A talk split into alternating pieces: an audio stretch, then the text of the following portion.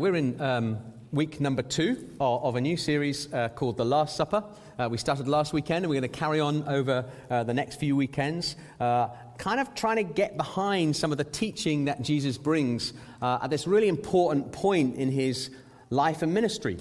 Um, if we look at the Last Supper uh, alongside the Sermon on the Mount, Matthew you know, 5, 6, and 7, and his parables, you get the vast bulk of uh, of the kind of, kind of intentional teaching that Jesus brings to his disciples. Um, and so, what we're going to do is we're going to kind of treat the Last Supper and the teachings of the Last Supper as a response out of Easter.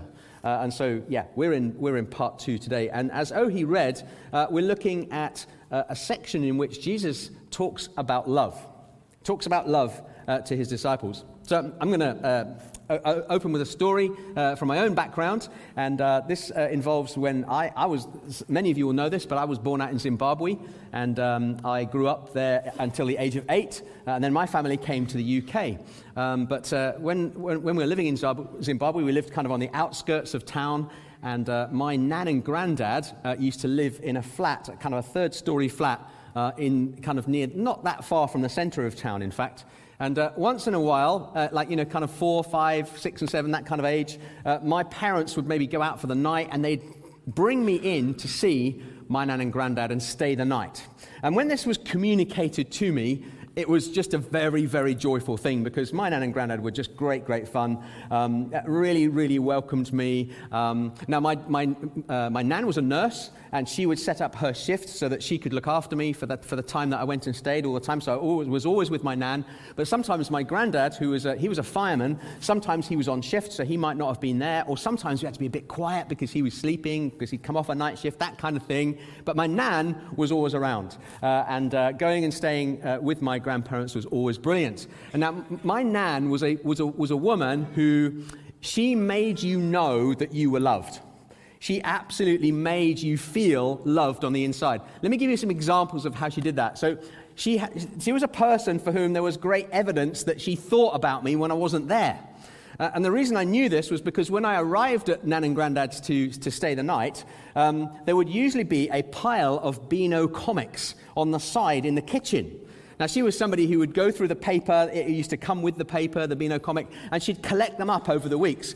Uh, and by the time I arrived, there'd be a whole stash, and I'd have to kind of whiz into the kitchen, and there they were on the side. And I, you know, I've always been a, a bit of a fan of the Beano comic, but as a lad, that was just an awesome thing to receive. Now, she'd always have things uh, available for me as well. We'd get there, there'd be treats, there'd be cake and biscuits, and, you know, great things to enjoy. There'd often be little cars to play with. She, she just understood how I received love. I don't know how she did it, but she did. I always felt absolutely doted on when I was around my nan and granddad's. You know, like she'd put me to bed in the spare room, and then uh, I'd go off to sleep. And in the morning, at the foot of my bed, there'd be a packet of crisps to wake up to. I mean, come on, what's not to love about that? I'd wake up out of bed, oh yeah, packet of crisps, you know.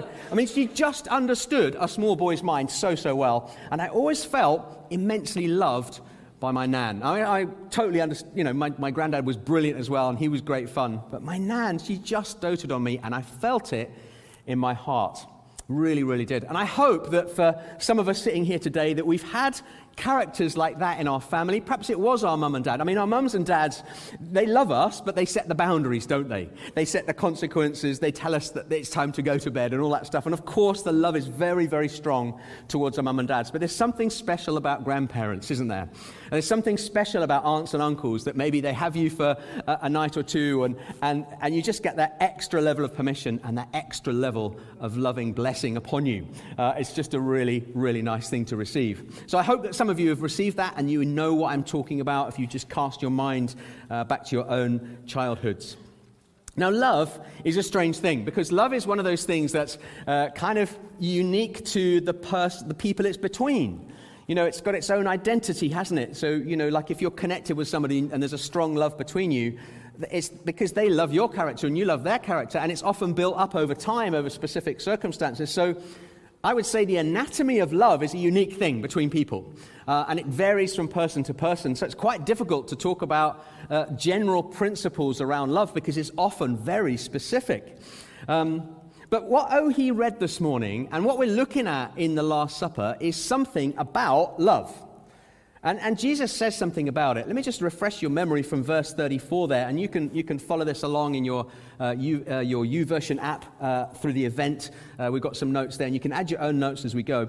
Uh, John 13, verse 34 says this um, I give you a new command love one another, just as I have loved you. You are also to love one another. Uh, by this, everyone will know that you are my disciples if you love one another. It's quite an interesting thing that Jesus says there. And have you noticed that he says this? He says it's a new command.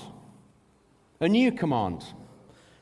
And when I, when I was reading this through and thinking about how to prepare uh, for, for today's message about love, I was, I was really struck by that.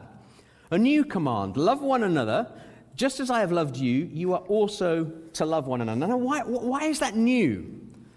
Surely we've heard Jesus talking about love before. Surely we've had instruction about what it means to love somebody, to love God, to, to receive love in return. We, we would be right if we thought that.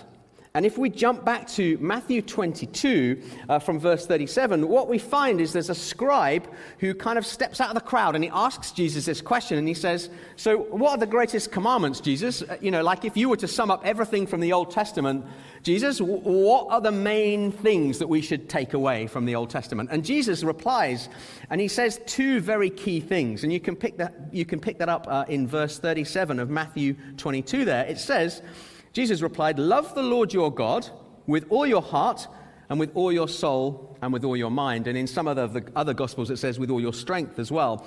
Um, this is the first and greatest commandment. And then he says this, and the second is like it love your neighbor as yourself. And all the law and the prophets hang on these two commandments. So we've already seen something where Jesus has responded to a question and he's clarified what are the greatest things that we should know from the Old Testament? And they're about love. They're about loving God, and they're about loving our neighbor as ourself. And when you think about loving your neighbor as yourself, that's a great standard to aim for. So in other words, the, the kind of love that you would like to have, that should be the kind of love that you're putting out there. So if you think that it's loving for you to um, have the freedom to, um, you know, go and get a job uh, and buy a house and get married and set up a family and go on holiday, if you think those are all basically loving, kind of all right things to have for yourself, what Jesus is teaching with this command or reminding us from this command is actually that those are things that are all right for other people to have too. That there's a, there's a, a parity of standard between everybody. And so the kind of standards we'd, we'd, be, we'd be applying to ourselves should be the kind of standards we should be applying to other people when it comes to love. Does that, does that follow? You, you kind of with me so far? There's, there's, a, there's a, a level there, isn't there? We're all kind of getting the same love. Um, and there's no hypocrisy in there. It's not like I'm loving myself to a kind of Beverly Hills standard, and then you know you guys can go and have like a, a real kind of awful low standard with hardly any money and all that stuff. It's no, it's not like that. Jesus is saying, don't do that. That's not what love is. Love needs to have an equality about it for everybody. Okay? Now, that's back in Matthew 22. And um, then we get to this part of the Last Supper, which is not long before Jesus goes to the cross. But he says this I give you a new command love one another. Just as I have loved you, you are also to love one another. So there's something new going on here. There's an uplift in mind. And I want to I propose that it's the same kind of uplift that we get when Jesus starts his ministry with the Sermon on the Mount and he starts referencing things from the Old Testament and he says, You've heard it said there, but I now say to you. So in, in the uh, Sermon on the Mount, he might say something like, uh, You have heard it said, don't murder, and now I say to you, don't even be angry. Okay? So there's an uplift there. There was the Old Testament standard, then Jesus comes along and he lifts it up a notch. He takes it to the next level. Uh, another example might be that Jesus would teach in the Sermon on the Mount, You have heard it said, uh, an eye for an eye and a tooth for a tooth. But now I say to you, don't even plot revenge. And what Jesus does in the Sermon on the Mount is he takes these core Old Testament teachings and ideas and, and principles, and he says, No, I'm going to give them an uplift. And the way I'm going to do that is I'm going to give, I'm going to give them an uplift by taking them back into your interior mental landscape. This isn't just going to be about your actions on the outside, like don't murder. This is going to be deal with the feelings and thoughts and emotions on the inside in your head that make you want to murder. Because if you deal with it back here, then it'll be even better. That's the uplift. And so we have a whole set of the, these teachings going on. There's about eight of them, I think, if you count them up in, the, in, the, in Matthew 5, 6, and 7, in which Jesus goes kind of extra. He goes kind of plus on what the Old Testament was saying. You with me so far? Now, what I think is happening here in John's Gospel is that he does the same thing with love, but he waits till the end of his ministry to do it. And in a, in a, sense, that makes kind of perfect sense, doesn't it? Because you, you can teach people kind of theory, you can give them instruction, and they'll receive it in a, in a degree. And he does that a lot at the beginning of his ministry. But really, to talk about love, people need to have traveled with you for a while. They need to have had an experience of who you are to then hear your teaching about love. Like if I was brand new today, um, like you'd be going, yeah, okay, well, I hear you, Nick, but we kind of don't know too much about you. You know, so I'll, I'll hear it on the surface, but we haven't had an experience of who you are. But the reality is that because we've been here for a while, you've got there's a bit more to me, and so hopefully I can bring you a bit more in terms of teaching on something as big as love. So I think that's what Jesus is doing. He's teaching on love towards the end of his ministry because he's had that time in the bank with the disciples for those three years. Does that make sense? Now, the new thing that he's bringing is not just loving each other from how we would like to be loved, but love each other from how Jesus loves. And there's a difference there. You following me? Okay, so don't love from the template of how you like to receive love. Love from the template of how Jesus expresses love and models love. And in a sense, that's like both a big blessing and a big challenge. It's a big blessing because it lifts off the responsibility for us to manufacture a standard of love. But at the same time, we have to step over into Jesus' standard of love and go, oh my goodness, that's really hard, Jesus. Uh, and you, you've not made it easy for us because you set a gold standard here, and that's really difficult. But we have a model at least to follow. You with me so far? Yeah? You drinking it in, you taking it in. Okay, good. In other words, love others from the template of what Jesus shows is how to love. Don't be trying to make it up like how you think love looks like. Uh, and there's a difference between, between those two things. Now, you're not to be discredited or no one's having a go at you having an attempt to love people. Of course, that's fine. But who's to say that your model for love is, is right or, or correct? In fact, I'd, I'd suggest it probably is going to have flaws because we're all human and we do our best, but it's not necessarily going to be the standard that Jesus would have for us. And so, hence, he says, I give you a new command love one another, not as you love each other, but just as I have loved you.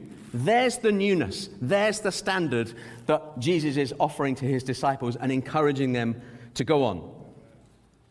So that then leads us to a, a massive, massive question, which is this How do we love like Jesus? How do we do that? That's a hard question to answer. And it's as hard as there are different people in the room and different scenarios to envisage because if you, if, uh, you know, if you sit there and think about it, there have been many, many times where Jesus has loved you in a particular way in your life, in your journey, where you've received that and that's been specific for you. A little bit like how my nan and, and myself would have a, a, a great time around her flat and we'd kind of dance to music on the radio and pat balloons to each other and I'd have sweets and I'd be delighted she did things that were specific in my journey of our relationship, and no doubt Jesus will be doing the same things for you in your journey that are specific between you. There will be that miracle that he, of provision that he came through for you on. There'll be a prophetic word. There'll be uh, something where a group of people in the church did something for you. There'll be that insight one morning when you're reading your word and he speaks to you really clearly. And all of those things add up to a great long tapestry of love over time between you and Jesus.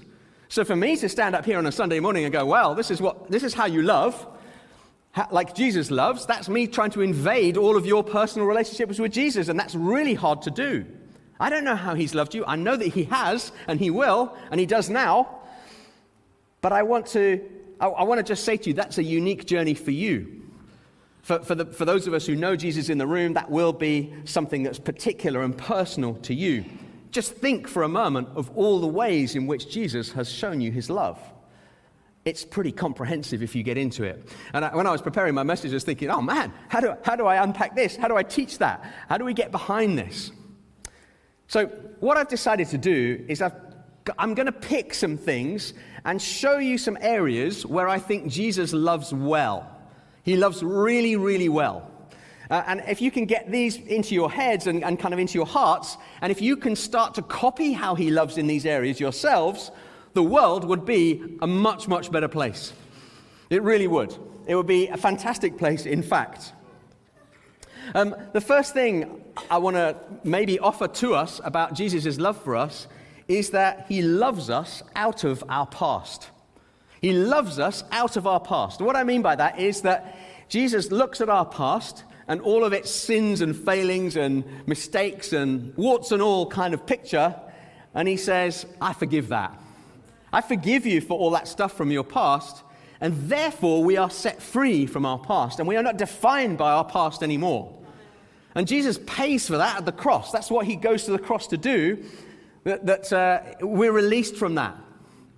We don't have to be tethered back to the story of all the wrongs and the woes that we would otherwise be carrying around. Just imagine for a moment Jesus wasn't there. Every single person in this room, everyone on the live stream, we'd be thinking about all the stuff that we'd done in the past for which there would be no escape.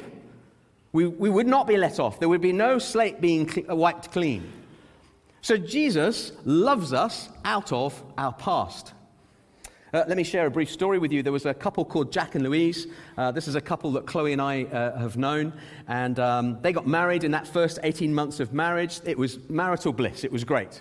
And then, um, as they started to get kind of more real with their lives, it started to become apparent that Jack had a drinking problem. And in fact, this drinking problem escalated quite quickly, and Jack would often be out. He'd often be late home. He'd, um, he'd, you know, he'd often be really drunk. Uh, he started not working. Um, and, and Louise started to say, Listen, this is not working at all. Uh, if you carry on like this, we are going to have to separate. And things got worse and worse and worse. Uh, and in the end, she kind of booted him out and said, Listen, I can't, I can't deal with this in, in, in our married lives together. Um, and so uh, Jack went and uh, uh, sort of uh, did some sofa surfing, went around some friends, uh, started to kind of, you know, get things started to get really bad for him. He started to drink even more because of the pain of the separation. Um, and in the end, uh, Louise said to him, Listen, if we can't turn this around or you can't hold yourself accountable for your behavior, we are going to have to get a divorce. And I'm going to have to move on with my life because I, I can't fix you. Only you can fix you. And in a sense, she kind of had some healthy boundaries, but it was tough, and she was inexperienced, and so was he, and he was in a mess. And so in the end, she, she did divorce him, and they got divorced, and they got separated. And when the news of that came through, he went even worse. Uh, and he had a really, really tough time of it for a few years. Really difficult. And then one particular weekend, he had a really severe drinking session and ended up in a gutter somewhere. But he had one of these strange moments of clarity that sometimes we have when we're a- absolutely up against it. When, when all the chips are down, sometimes, when, when you've reached the very end of yourself, sometimes you have a moment of clarity, don't you? And from his drunken place, he kind of had this insight if I don't fix this, I'm going to die. If I do this again, I'm going to be dead. And, and, and, so he kind of the next day decided to totter into an AA meeting, an Alcoholics Anonymous meeting, which is founded upon Christian principles, which describes the help available from a higher power. And he found it was incredibly relevant to his life because there were other guys in that, it was a blokes only one, there were other guys in that setting who understood what he was going through. They understood the pain he was trying to drink to drown, to sort of to, to numb out. And they started to give him words and vocabulary that he could understand his journey. And suddenly he found himself two weeks in having not had a drink. And the two weeks became two months, and then the two months became six months, and he started to make a turnaround. He started to be, he, he was dry basically. He, he ended dr- the drinking. He, he actually did it with the help of AA. It's an incredible recovery story. And then, uh, around about 18 months later after this, he ran into Louise in the street, and she could not believe her eyes. She was stunned to see the turnaround. Didn't believe it. Was quite amazed that he'd turned it around. And then they got, they got talking, and then they got talking some more, and then they agreed to meet up again. And then she, over, over a few months, she started to realize that the man that she'd originally felt in love with was actually there all along. And she started to have feelings for him again. Uh, and so uh, the long and the short of it was that she agreed to remarry him when he asked her. Uh, and she said, I do. Now, that is a powerful story, isn't it? And it's an, an, unusual story, and so often it doesn't work out. But for this couple, Jack and Louise, and these are a couple, I've changed their names to protect, that, to protect their dignity. This is a couple that Chloe and I have known for a long, long time. And they've done really, really well. So, so proud of them to have made that recovery. But the deal with Louise was that she was able to forgive Jack. She was able to look at his recovery, look at his heart, look at his determination to do the right thing, and she was able to go, I'm going to release you from the past and I'm going to commit to living now on. And that, in essence, is what Jesus does for us. Jesus gives us a new start. Jesus gives us um, uh, the love that releases us from our past. He loves us out of our past. And so, if, if that's a standard that Jesus has in, our, in, his, uh, uh you know, in his command to us, love like I've loved, then we've got to do like Louise did. We've got to do as Jesus does. And my question then to you is who is there that you need to forgive in your life? Who is there in, in your life that you need to not hold the past over anymore? Who is there? Because there, everybody in this room is going to have history with some people that, that's hurt them. It's going to be there. And what Jesus is asking us with this new command is no, release them like I've released you. And we find it in the Lord's Prayer, don't we?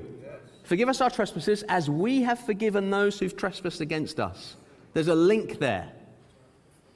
Jesus loves us out of our past. That's, that's the first thing I want to say in terms of the incredible love that Jesus shows us. Um, and if you're someone that's uh, maybe kind of done the wrong thing in front of God, or you, you are struggling with your own wrongdoing and you want to get right with God, can I recommend Psalm 51 to you? Psalm 51 is an awesome psalm to read out loud if you've done the wrong thing before God and you just know it and you need to get right with Him. It's an awesome, awesome psalm to read out loud, and, and you'll feel God's blessing upon you as you read it and he, he will, it says, restore to me the joy of my salvation in that psalm. And you get that back if you're genuinely sorry for the wrong stuff you've done. Psalm 51 is a great help. So, firstly, Jesus loves us out of our past. Secondly, Jesus loves us alongside our day to day. Jesus loves us alongside our day to day. Now, that sounds a little obvious, but what I'm saying by that is that Jesus gives us company. He gives us his company. We have his presence alongside us all the time. He walks day to day through life with us. There's a wonderful episode at the end of Luke, in Luke chapter 4, where the, um, it's kind of Easter Sunday, and there are two disciples walking on this road to a place called Emmaus. And Jesus comes alongside them, and it says in, the, in the, the wording that Luke brings that they, they were kept from recognizing him. And I think that's like a bit of a picture of how much Jesus walks alongside us, and we just don't realize it. Jesus walks alongside us in our day to day all the time. He is there alongside us all the time, and it's one of the main ways in which He loves us. Um, I just wanted to share a slightly sad story with you, but it's kind of a good story too. Um, there's a lady in our church, uh, a lady called Lynette Gordon, and she's been around our church, well, kind of forever, it seems. A fantastic lady, and two Thursdays ago, she passed away. She's in her 90s. She's the sweetest, kindest, f- most full of love person you'd ever want to meet. Uh, you, when you'd meet her, your heart melts. She's just a gorgeous person. Is a gorgeous person, amazing person. Um, and a couple of Thursdays ago, we knew that she's not been well for a while. We had a te- Chloe had a text from her granddaughter saying, Hey, listen, things aren't looking good. Can you come and pray? And Chloe and I had the privilege of going round, and I sat on the bed next to her and put my arm around her and prayed with her. And you could feel the release in her of the pastors come round and prayed. And, and, and that, she, that, she set great store by that. She was a person who, uh, in our Wednesday fellowship, for, you know, we have a gathering for some of our older citizens on a Wednesday morning. When other people prayed through scripture, she would mouth it along just off by heart. She just knew it. She's a great, great person. Highly loved her and respected her. Um, but then later in the day, uh, we, we, went away from that that morning. We said, hey, listen, let us know. You just passed his intuition. Something's going to happen in the next few days. But then that evening, we got another text to say, hey, very sad to say, but Lynette's passed away. And in fact, we're going to be holding her funeral here, uh, I think 27th of, of May, if, if, for those of you who know her. But my point about the story about Lynette is that when we, when we went round, rather, uh, kind of in the evening of that night, the house was jammed. It was absolutely jammed with people. I know that some of you from that household are going to be watching online, and, and our hearts and our thoughts are with you today. But when we went in to pray with the family, there were must I was genuinely concerned we would make the floor collapse. There was like 35 of us in her bedroom, and we gathered around, and she was lying on the bed, and we prayed, and we read a little bit of scripture. In fact, we read something from John 14, which we're going to cover in a future installment of this series, The Last Supper. And again, the peace of the, uh, the peace of the Lord settled in the room. He was there. Now, Lynette's a person who, because she journeyed with Jesus and because she had the love of God on the inside of her, coalesced people around her all the time. She was never lonely. She was somebody for whom this reality that Jesus love, loves us alongside our day to day was very apparent and it flowed through her. And other people could feel it and they were drawn to it. If you have Jesus on the inside of you a lot, you're going to have a lot of friends a lot of your life, is what I'm saying. You know, the purpose of church is that we experience the company of Jesus through people. There we go. A definite, great working definition of church experiencing the presence of Jesus through his people. That's what church is. And let me remind you some of the names of Jesus. You'll know some of these names already, but uh, we often say this one at Christmas Emmanuel, God with us.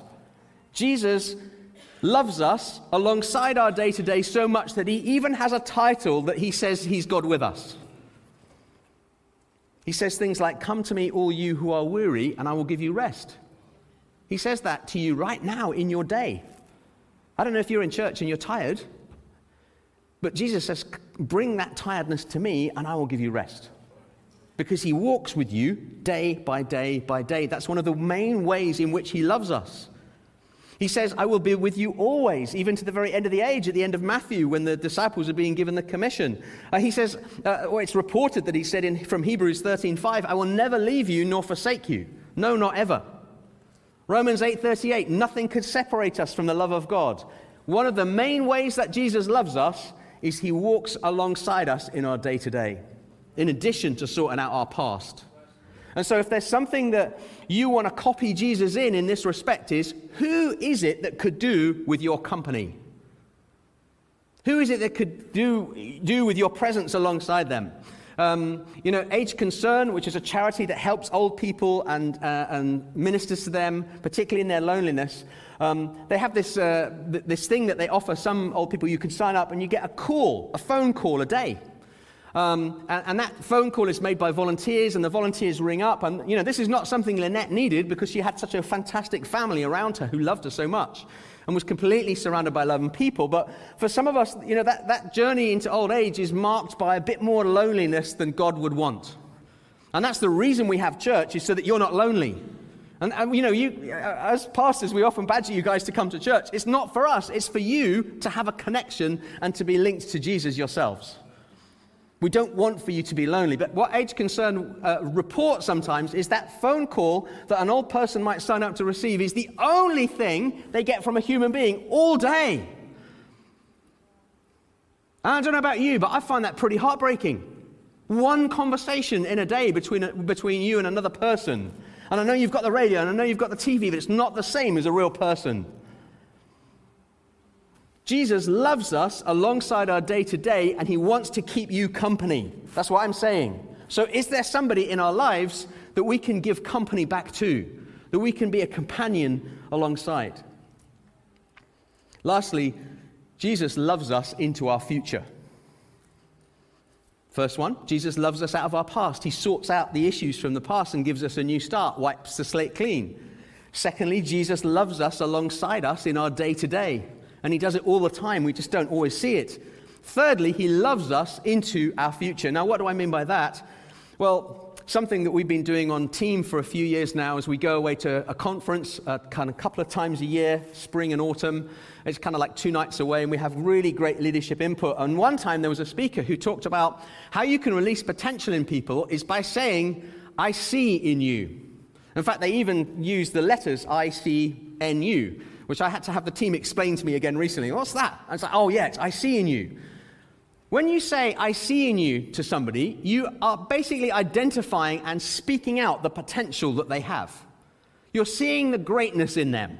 You're seeing, hey, listen, I thought you just did that so well, that hospitality, when we came round. Do you know that you have a gift for hospitality, is what you're saying? Or you might be saying, hey, I can see you're so good on the media team. Or I can see you're really good at building your business. Or I can see that you've got a real heart for people. And sometimes we need to step out and say the I see in you statement to some of the people around us a bit more. We need to provide some encouragement to others in our world who need to hear that upon, upon them or over them. What is it that you see in the people around you that needs to be verbalized and encouraged and blessed and grown? I see in you. What is it that you see in the person next to you, the person in your world, the, the, people around you and your families? Can you take an opportunity to speak greatness over them, the greatness that you see in them that was put there by God? Let me share a story of, of some prophetic words that have been spoken into my life. Um, when I first decided that God was real, it was as a result of a prophetic word. Um, I, I, particularly like a Frank Sinatra so- song called The Best Is Yet to Come. And, uh, you know, I, am not a massive Frank Sinatra fan, but that particular song was just something I just thought was great. It spoke about a good future. Uh, and then I, I was uh, on an Alpha Holy Spirit Day exploring Christianity, and an elder in this church said, I sense the Lord. He didn't know that about me, about liking the song. He said, he said, I sense that the Lord is saying the best is yet to come. Now, you can attribute that to coincidence, but I definitely didn't. I knew then, at that point, God knew me. He knew my life. And He told that elder that information, and that elder had passed it on to me by speaking it back to me. And the circuit got complete, and I suddenly went, Oh my goodness, God's real. That's ridiculous. That was the point at which I realized that God was real. That was the most important prophetic word in terms of my faith journey because that was the thing that catapulted me to start becoming a follower of Jesus. But let me share something a little bit of the recent journey we've had here in BCC and, and my kind of journey to becoming the pastor, because I think it's really helpful that you know this.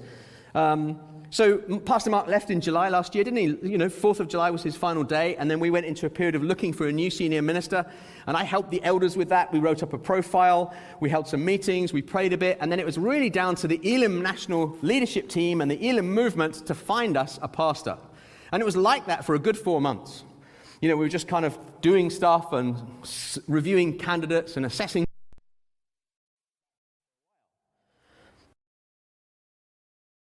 Word given to me by uh, a gent called Jacob Okagu, who is uh, part of our congregation. I think I'm right in saying Jacob's actually just online today, but raise your hand if you're here, Jacob. I know some of you do this crafty thing where you're online and in the room. Um, okay, no, he's not. Okay, so he's just online. so really throws a pastor, you know, like you say, oh, it's great to see. Oh, you're there. Okay. No. J- J- Jacob is online, and he won't mind me saying this, but at, at the end of the second service on the 24th of October last year, after this period of around four months or so, just under four months, he came to me with a prophetic word. And just so that you understand what a prophetic word is, it's an utterance spoken to you kind of as though it's like a direct message from God. It would need to be evaluated against Scripture. Um, it's like a, it's like kind of a, the, the word is there, and then you might have a prophetic word added on top for your specific situation. It would never counter the word of God, and it would often come with a sort of a sense that God's presence is in it. That's probably my best description of a prophetic word, but quite often we have them for one another. And they are a form of, I see in you, that, that Jesus is speaking over us. He's, he's, he's loving us into our future with a prophetic word. That's what a prophetic word does. And so Jacob comes to me on the 24th of October, the end of the second service, and he says, Oh, Pastor Nick, I've got a prophetic word for you. Do you mind if I share it with you? And I'm like, Yeah, sure, go ahead. You know, I'm, I'm kind of good with somebody bringing me a prophetic word, and, but I didn't realize the magnitude of what he said was about to say.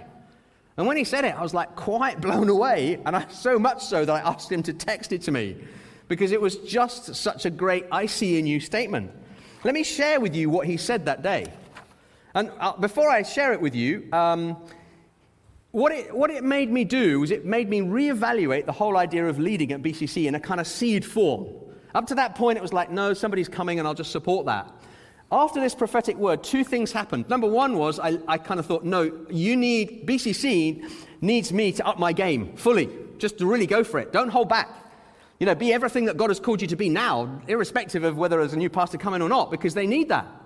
So stop kind of stop playing small, play big. Play as big as God. Uh, not sorry, that sounds heretical, doesn't it? Sorry, I mean play, play as big as God is asking you to become. You know, step into the I see in you that God is saying. Okay, sorry. Wipe that from the recording. so. and then the second, then, then I think the second thing was um, there's possibility within this prophetic word to lead as well. It could be encouraging you to lead. And what I actually ended up doing was I, I, waited on it, and there were some other things God said to me, which I don't have time to go into now, but I waited for a period of a good three months, up until around late February, before then further things happened. But let me share what Jacob said to me. And I just want to encourage all of those of you in the house that, and online that maybe sometimes think you have a prophetic word. Remember, it's a form of loving other people to say the I see in you statement from Jesus to them in the prophetic. Sometimes this releases great things, and I would say that my appointment is a result of that. Okay? Let me tell you what Jacob said, and you can, you can assess for yourselves whether you think it's a mega prophet- prophetic word, because I think it's awesome. It's incredible. He said this Be bold, stop waiting. This is it. Stop waiting for the drum roll. Stop waiting for the fireworks. Stop waiting for the future. The time is now. The time for the spectacular, the time for the supernatural, the time for the miraculous, the time to call the sorry, the time to call those things that are not into existence, the time for instant miracles, the time to expect the impossible to be made possible, the time to operate in the fullness of your calling, gifting, action, and anointing on your life. This is it. It is now, not tomorrow. Amen. What a fantastic prophetic word to give to a pastor. Awesome. Jacob, I thank you for the courage to bring that prophetic word. And if you are watching online, bless you, and I really appreciate it. What basically God was doing through Jacob was saying an I see in you statement that at the very least meant step up and do the best you can with what you have right now. But it might mean, why don't you think about becoming a pastor, like the pastor, in this situation? And I started to kind of think, maybe I should, I don't know. And that's where I went into a period of evaluation and waiting. I'm going to ask the worship team just to come back now. Let's just go full circle back to what G- Jesus says in John 13, verse 34 I give you a new command love one another, not according to your standard of love, but just as I have loved you, you are to love one another. That's what Jesus is teaching them at the Last Supper. And then we've seen that there, I, I mean, there's, love is unique to all of us according to the relationship we have with a specific person. And it will be the same for you with Jesus as it is with the different people in your life that you love. But there are three ways in which we can love like Jesus does in major ways. First, love, Jesus loves us out of our past. And so there's a call upon us to release people in our world that need to be released from their past too. And that's called forgiveness. So, is there somebody that we need to forgive today? Because if we do that, we're loving them like Jesus has asked us to love them. Secondly, Jesus loves us alongside our day to day. And we saw the example of Lynette being a person so full of Jesus, she never lacked for company. She always had people around her because of Jesus on the inside of her, because she's such a lovely person. Jesus loves us alongside us in our day to day all the time. And the call then, therefore, is how can we be company to someone else? How can we be a companion to someone in that same Christ like way? And you know, it's quite low level. It's not the, big, not the big dramatic gesture. It can sometimes be a conversation, it can sometimes be five minutes. Who is it that we can give company to in our world that might need a little bit more company? And lastly, Jesus loves us into our future. Jesus says all the time over us, I see in you. I see in you. So, is there, are there people in your world that you need to speak the great thing that you see about them over them to remind them, to encourage them? Who is it that you can speak to to encourage today and this week that you can speak greatness over? Because God's put that greatness in there and it sometimes just needs to be called out. Amen? Would you like to stand with me and we're going to sing?